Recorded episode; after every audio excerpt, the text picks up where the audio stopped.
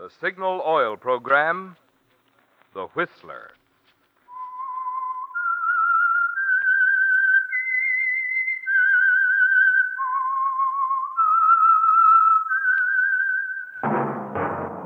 That whistle is your signal for the Signal Oil program, The Whistler.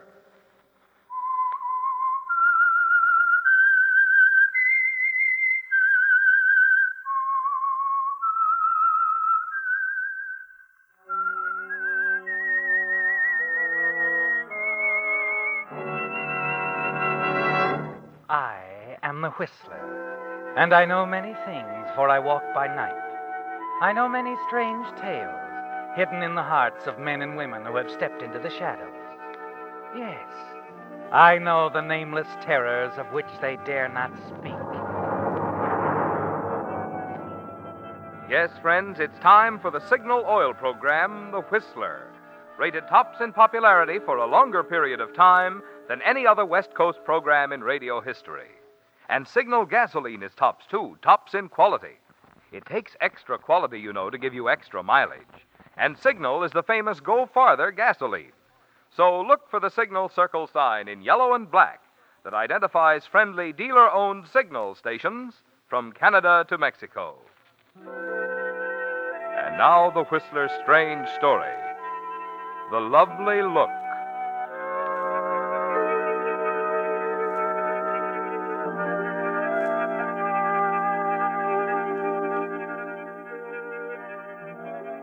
Began quietly, matter of factly. Charles Belden would have found it difficult to trace it back to the exact moment when he began to feel as he did toward the girl. Certainly it wasn't love at first sight. Somehow he could still tell himself that he was beyond that sort of thing. That as a respectable married man and the competent manager of the London importing firm, founded by his wife's father, he'd accomplished a certain reputation. But he did remember the first time they met, some of the words they spoke, the way she looked at him. It was a Sunday morning, cold, unpleasant, the familiar half fog shrouding the house. He'd gone outside, he didn't know why, to sniff the damp sea air and speculate on the weather. Or perhaps because there was as much companionship in loneliness as in listening to Helen. After nine years, Helen was so very predictable. Near the front gate, the fog parted momentarily, drew back like a soft gray curtain, and there she was.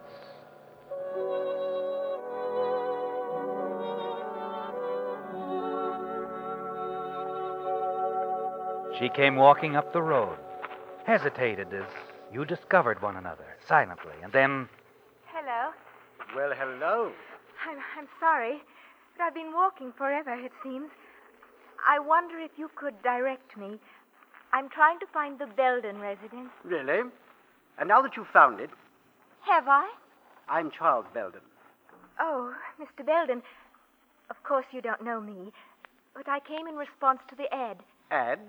In the London Courier, uh, perhaps Mrs. Belden placed it, um, regarding a housekeeper. Oh, yes. Um, you didn't write her, talk to her on the telephone. Uh, no. Uh, no, I thought it best to meet her, talk to her in person. I understand you've a problem because of the distance. Quite a problem, yes.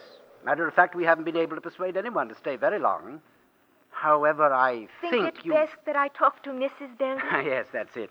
More in her province, you know. Um, come along. I believe she's back from her morning stroll. Daily ritual with her, you know. Here, I'll take your case. oh, oh, you're very kind, Mr. Belden. Not at all.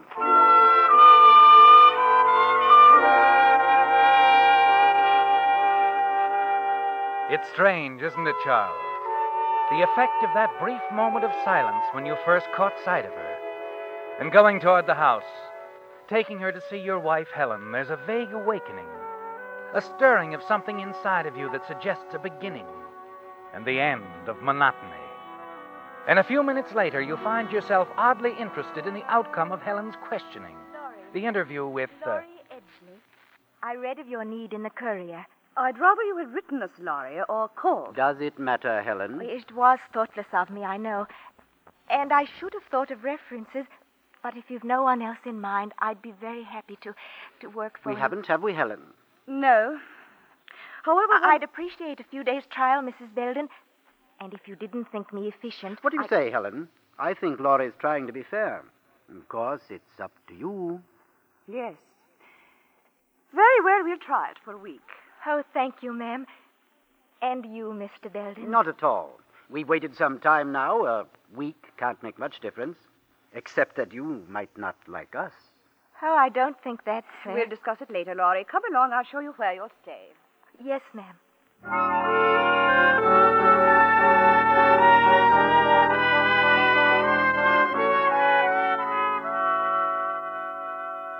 The way she looks at you. That's it, isn't it, Charles? Laurie's gentle, lovely look. It lingers in your mind, fading in and out of focus as you think about it and consider its meaning. Somehow it's more than a grateful glance, Charles. You're certain of it. And it remains with you in the in the days that follow, in the long drive to London and the dull hours at the office. What have we decided on the shipment of Cloisonne, Mr. Belden? Being held at the Southampton warehouse, you know. Mr. Belden. Yes, Laurie? What's that, Mr. Belden? Oh, sorry, Jameson. What was it now? It The Cloisonne, that shipment. Oh, yes. Why, I see no reason why we shouldn't accept it. Take care of it, will you, Jameson? I'm going home early today. Oh? Feeling badly, Mr. Belden? Not at all. I feel fine.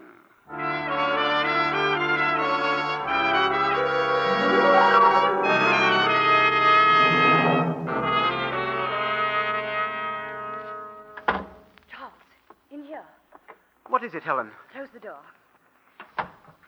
Charles, that young woman, we've got to get rid of her. Laurie, isn't she satisfactory? Oh, as a housekeeper, she's excellent. Well, then I don't understand. It happened early this afternoon. Oh, Charles, it upset me. So Mrs. Wilton drove up from the village. Oh, that busybody. She came to discuss the elections at the club. You know I'm running for the presidency, and I'm counting on her support to put me. All right, all right. What happened? Well, Laurie didn't answer the door. I finally had to do it myself. Is that all? Helen, the girl simply hasn't caught on to the routine of things. It isn't that I'm trying to tell you. I spoke to her when Mrs. Wilton had gone. Charles, she asked if if she did everything else to our satisfaction. Would we mind if she didn't answer the door or take telephone calls? What? Exactly my reaction. Naturally, I demanded an explanation. Well, did she give one? it isn't satisfactory. Not to me, Charles. What did she tell you? Ah, a wild tale. Something about coming out here to get away from someone. Oh? A man. He's in love with her. She professes to be terrified of him. Says that he's threatened to kill her. And you don't believe her? Believe her. There's more to it than that. The girl's a fugitive, Charles. Something of the sort. I wonder. Wonder. Yes, she seems so, oh, well, so gentle, Helen, so harmless and gentle, and we've had so much trouble getting anyone to stay. Do you mean you don't think we should do anything about it? Well, if you insist, I'll talk to but her. But you're not at all alarmed about leaving me way out here alone with her. Charles, I'll never understand you. You're careless of me, thoughtless, disinterested in everything. Even my father's company. Helen, please don't no, speak that- You're going to talk to that girl. Charles, dismiss her. Tonight. She just doesn't seem. Oh, oh, I'm sorry. It's I- all right, Laurie. Come in. I'm going to bed, Charles. Good night. Good night, Mrs. Belden. Um, Laurie, Yes, Mr. Belden. Laurie, we've just been talking, and um, Yes. she, Mrs. Belden, told me how, how well you did your work today, and it's all right, Laurie. I'll get that. You don't have to answer the phones or the front door ever, and you're going to be all right, right here. Oh, thank you, Mr. Belden. Thank you very much.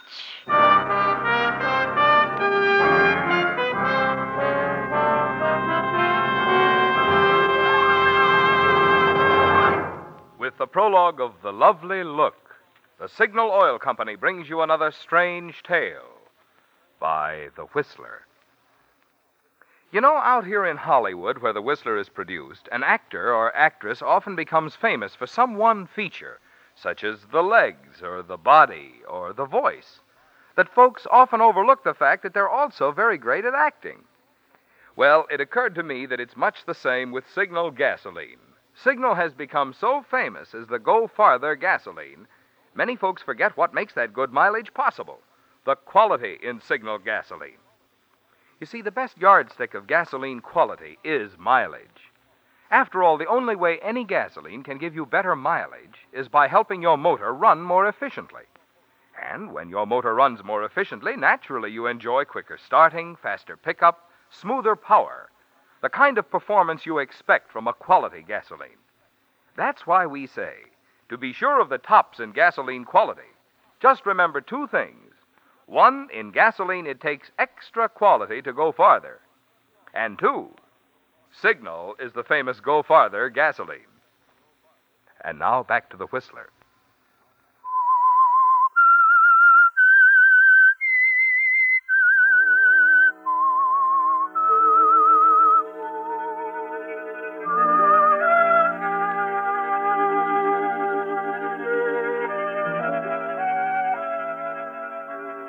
Couldn't dismiss her, could you, Charles? Couldn't carry out Helen's demands. No. Because everything she'd said, all her complaints, demands, were swept away when Laurie looked at you.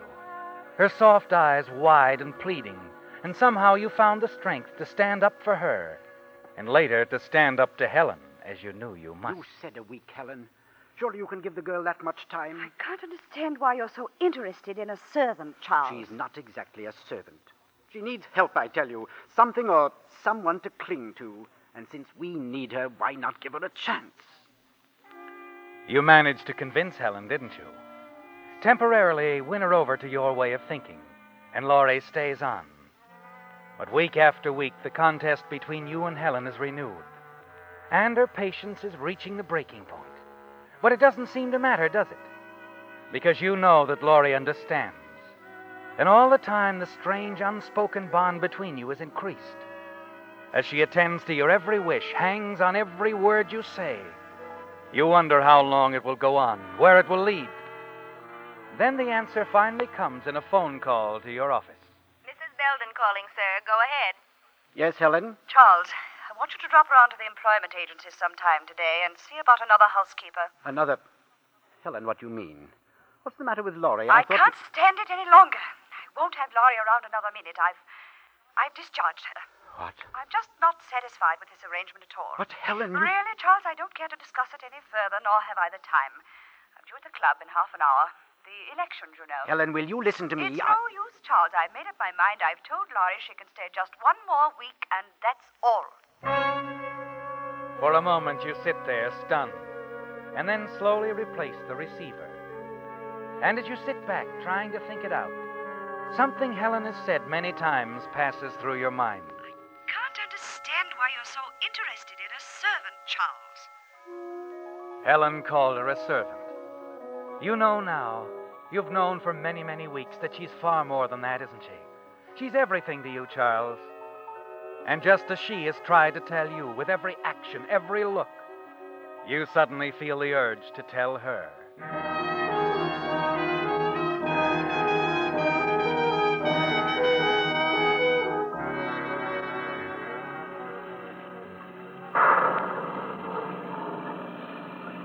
An hour later, you're racing across the English countryside.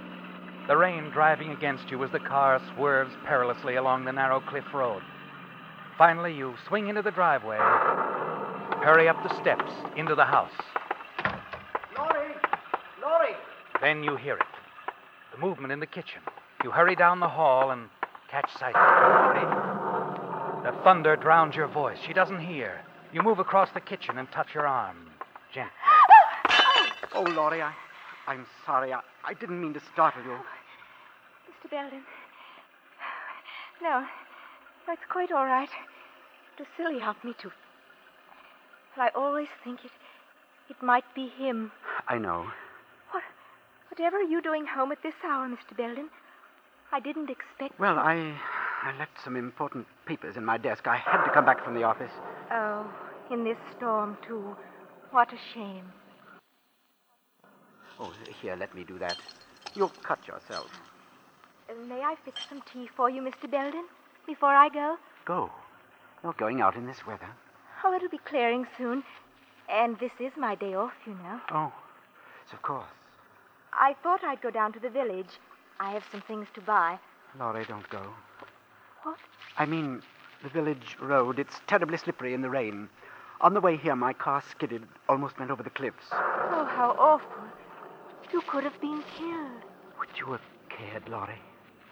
Why, why, of course, Mr. Belden.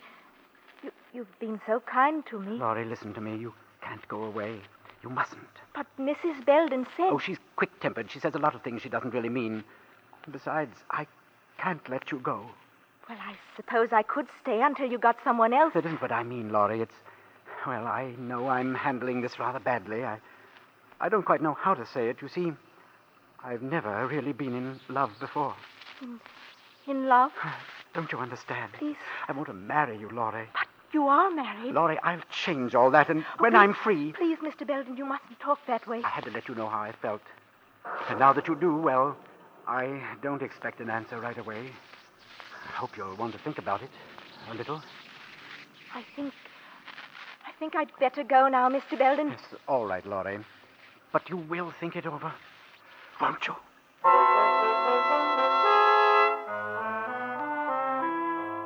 You watch Laurie as she hurries out. Somehow you feel confident that she'll want you to find a way, a way to rid yourself of Helen. But that isn't going to be easy. Divorce is out of the question. Helen would certainly oppose it. And even if she didn't, a divorce would leave you penniless.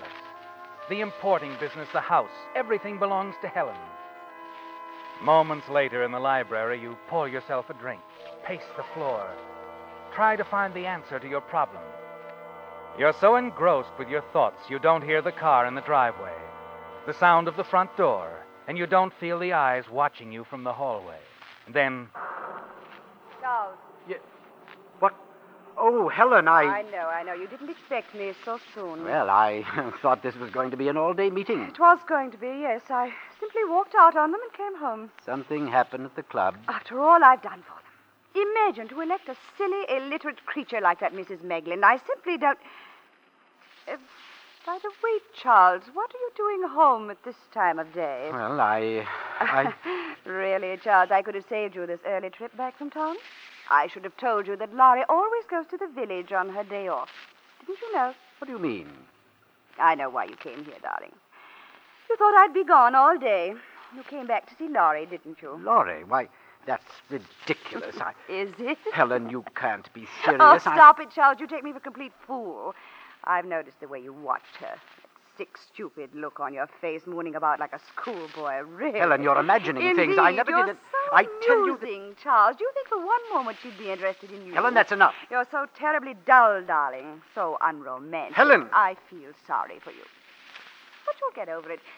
Laurie will be gone soon, and you'll go back to your rose garden, your pipe collection. And you'll still have me. Won't you, darling? Charles, where are you going? Charles!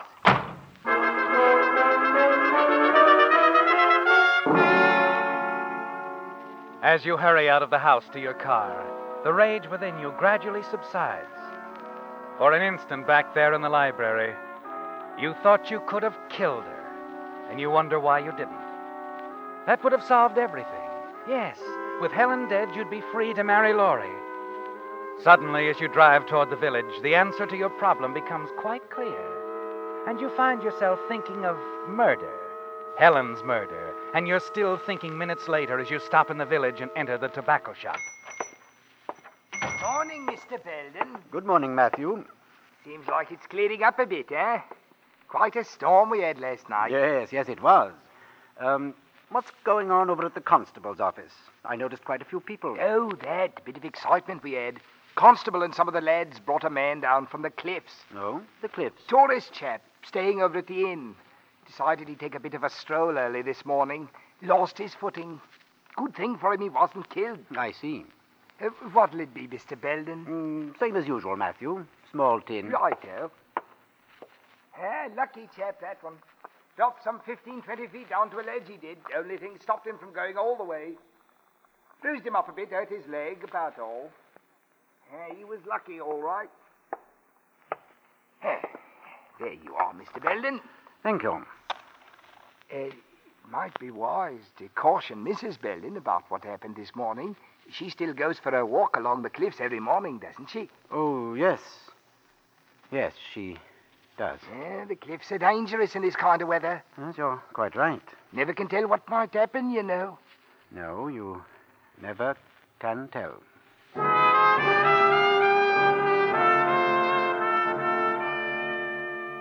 That's it, isn't it, Charles? An accident on the cliffs, and you'll be free. The villagers all know of Helen's daily walks along the cliffs, know how dangerous the cliffs can be during the rainy season. It's perfect, isn't it? Yes. And you have the rest of the day to think it over, to make your plans. Late that evening, when you return to the house, Helen is already retired, and you hurry to find Laurie. You've got to know what her answer is before you make your next move. You can't wait, can you? You want to get it over with as quickly as possible. As you step into the half darkened library, you see Laurie standing by the window, staring out into the garden, her back toward you. You approach within a few feet of her. Laurie, don't turn round. Don't say anything. Just listen to me. I've found a way. A way to be free of Helen. But first, I've got to know how you feel. I've got to know if you want me to go ahead with it. Now, listen, Laurie. This is very important. You'll not be implicated. You don't have to answer me. You don't have to say a thing, Laurie, unless. unless you want to stop me. Shall. shall I go ahead with it?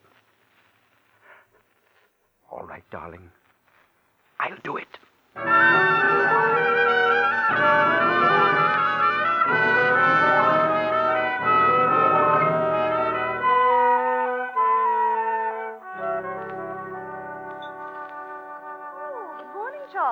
My dear. My, you're up bright and early. Rather a surprise. We haven't had breakfast together in ages. Mm, yes, I, I wanted to catch you before you left the house. You are going for a walk this morning? I thought I would. The rain has stopped. But uh, why'd you ask? Helen, I. Well, it might sound odd to you. Helen, early in our marriage, we used to go for walks together. It, it seemed to me that we were able to talk out so many things. That's true, Charles, but I was wondering, couldn't I walk along with you now, this morning? why. Why, of course, Charles. But what about the office? Don't you have. Oh, it can wait, Helen. We're more important. Yes. Yes, we are. Charles, I'd enjoy having you go with me. We'll walk along the cliffs, like we did before. I'll get my coat. And, Charles, Yes? I'm glad you thought of this. Good. I think it'll settle a lot of things, Helen, for both of us.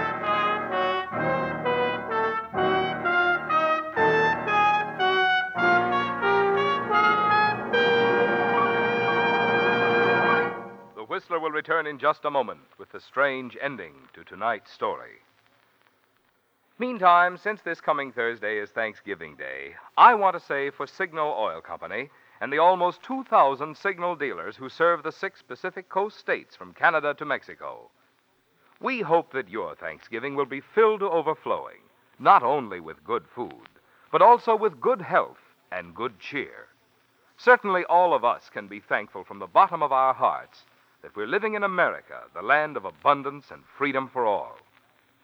We of the Signal Oil Company like to feel that in our 17 years of serving the West, we have played a part in furthering the way of life that is America.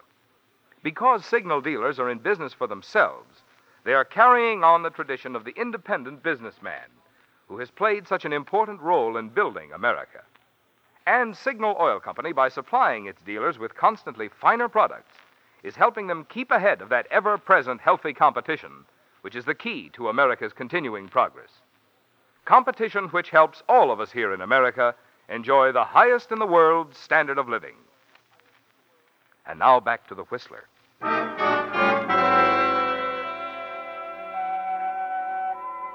It's all over now, isn't it, Charles? The walk you took along the cliffs with Helen was the last one you'll ever have to take with. And as you turn away from the precipice, the fog moves in around you, and you hurry back along the path toward the house. You're anxious to see Laurie again, talk to her, gain the reassurance that sweeps over you every time she looks at you. There's magic in those moments, isn't there, Charles? An enchantment and beauty that cannot be denied. And after the weeks of waiting, you've settled it finally. and Laurie need never leave the house that will now be yours. Laurie! Laurie! Oh, there you are. Oh. Oh, is, is something wrong? No, Laurie. It's over. Exactly as I said. Over? It'll seem like an accident, Laurie. I'm sure of it. it. It's happened to someone from the hotel in the village. They'll think it was the same with Helen. Your wife? Don't you understand, Laurie? Helen's dead.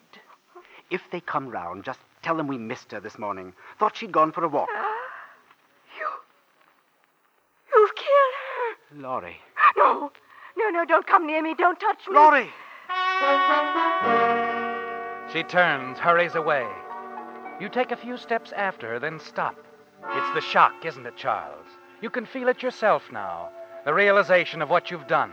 But you'll be all right, and so will Laurie. You wonder if you should go on to the office, give her time to think. And then suddenly you hear the sound of Helen's car from the drive and rush to the window. Laurie, driving toward the village.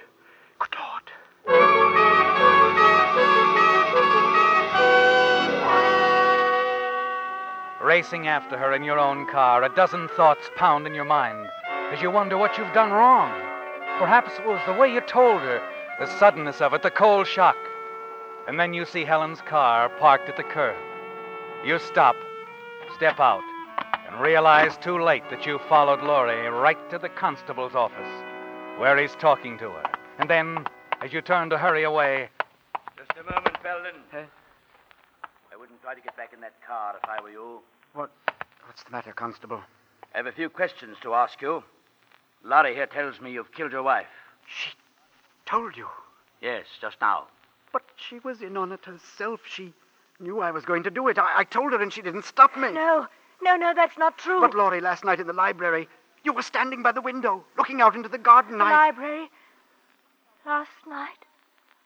Why, I, I didn't even see you. But you heard me, Laurie. You must have. Just a moment, Belden. If Laurie says she didn't see you, she couldn't have heard you. What? Don't you understand? That's why I couldn't answer the doorbell, the telephone. That's why I made up that story of the man who was supposed to be threatening me. Belden, haven't you ever noticed the way Laurie looks at you? Yes. A lovely look. She has a good reason for that look. You see, Laurie can't hear. When she looks at you like that, she's reading your lips.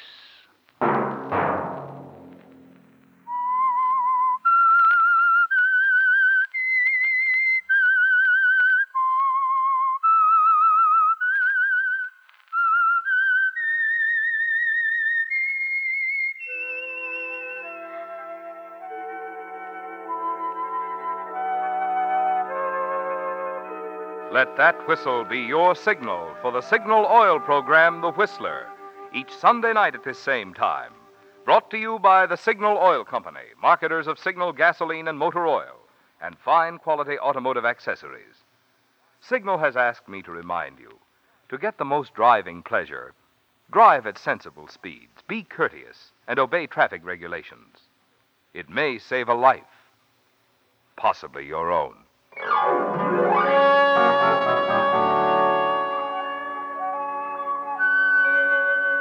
Featured in tonight's story were John Hoyt, Laurette Fillbrandt, and Mary Lansing. The Whistler was produced by George W. Allen and directed tonight by Sterling Tracy, with story by Mary Ruth Funk and music by Wilbur Hatch, and was transmitted to our troops overseas by the Armed Forces Radio Service.